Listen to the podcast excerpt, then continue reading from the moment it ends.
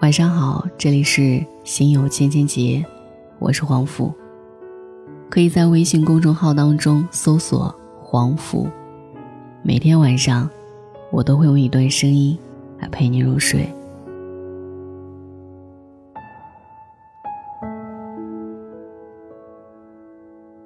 前几天去朋友家串门，见他一张脸拉的老长，问其究竟，被拉到了他家附近一个小仓库门口。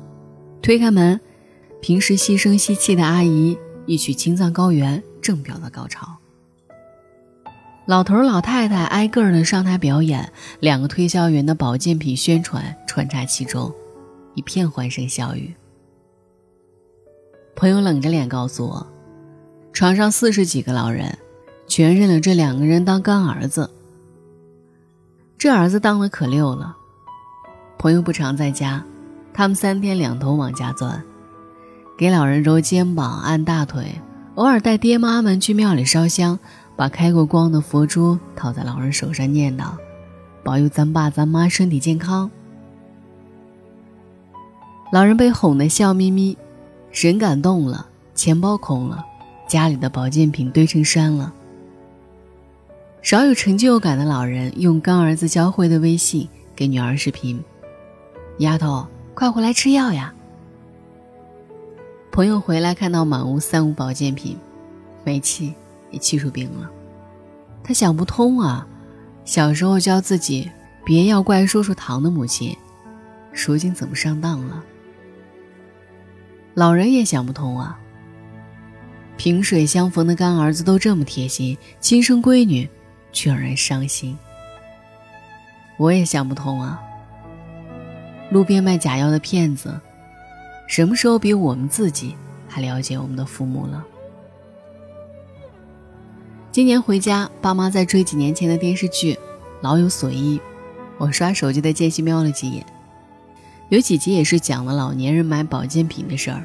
剧中有位老太太，曾是单位干部，习惯了管理和指挥别人，为了证明自己退休后宝刀未老，入了投资保健品的坑。那个骗子很懂套路，老人关心房产，他帮着出谋划策；老人节俭，他大清早去超市排队买特价菜。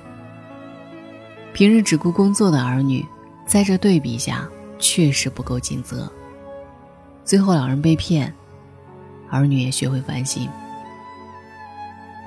看戏时，我们当然明白剧中老人的空虚孤独，但道理太空洞。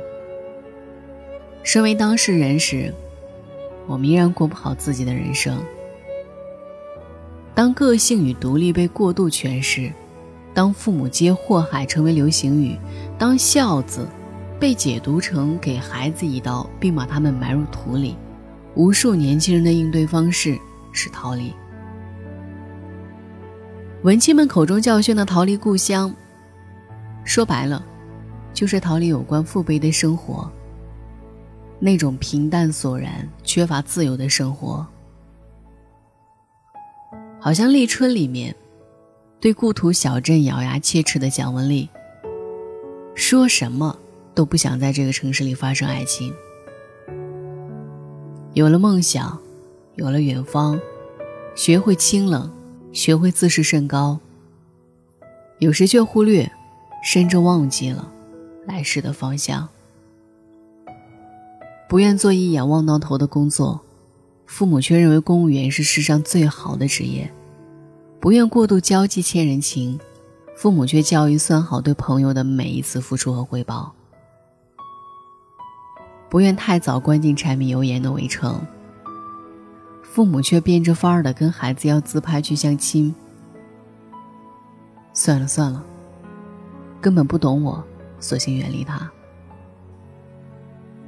就算过年团聚，我们也是在父母正在看电视的沙发上，自顾自刷着手机里的春节自救指南，致某些讨人厌的亲戚。可当父母凑过来试图懂你时，我们却习惯地皱着眉头把手机移开。有山埋怨，隐私被侵犯，情绪之激昂，仿佛坐在身边的是个阶级敌人。越亲近的关系。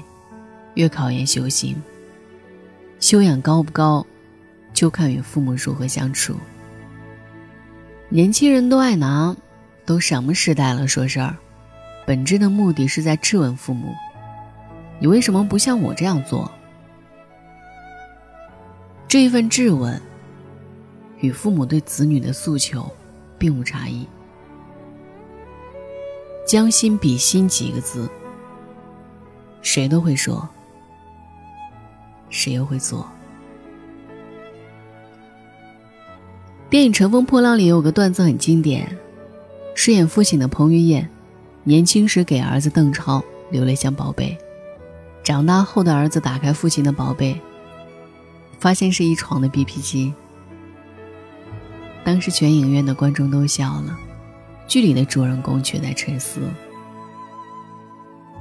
时代早就不是那个时代了，父辈与我们在三观上的差异，真实存在，无法消解。无所谓谁改变谁，可贵是，谁为谁改变。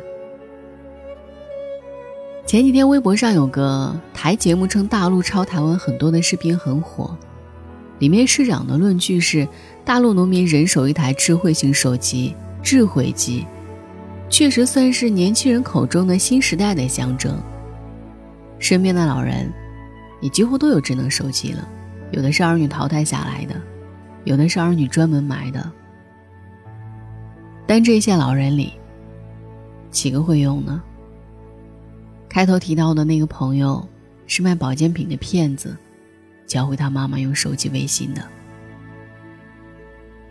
掌握话语权的我们，当然能在各种论坛看到对上一辈的控诉，却少有人提醒我们，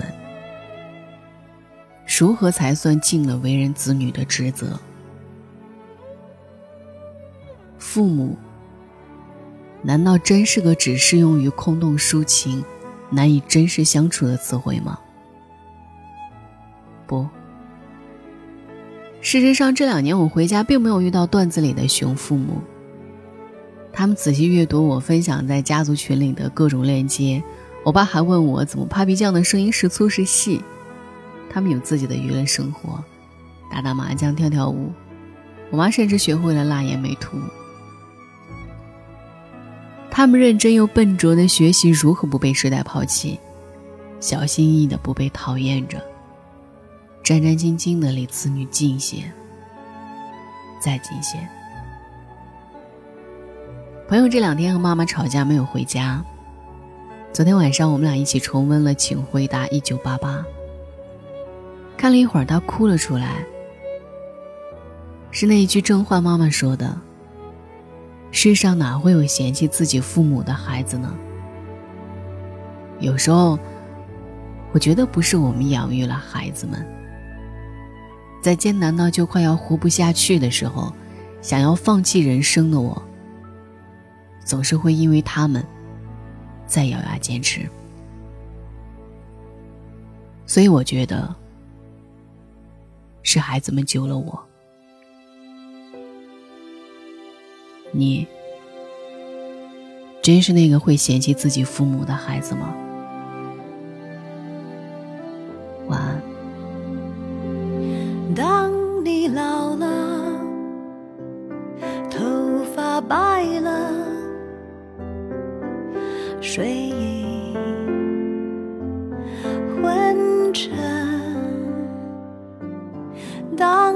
老了。走不动了，炉火旁打盹，回忆青春。多少人曾爱你青春欢畅的时辰，爱慕你的美丽，假意或真心。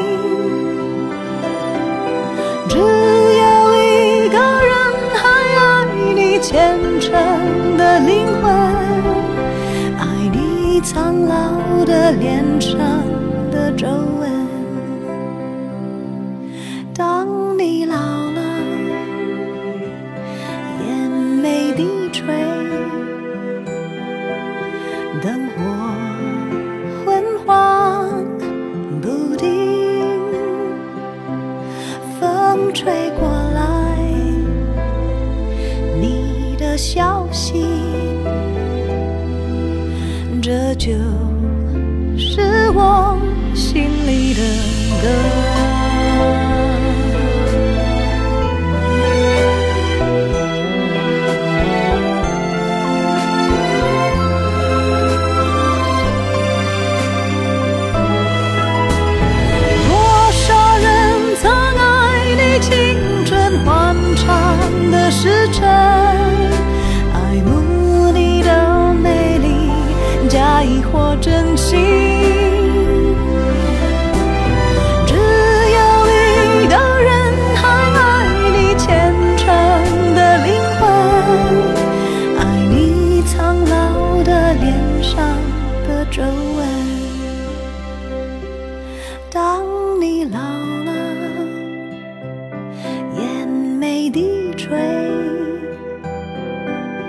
灯火昏黄不定。当我老了，我真希望这首歌是。唱给你的。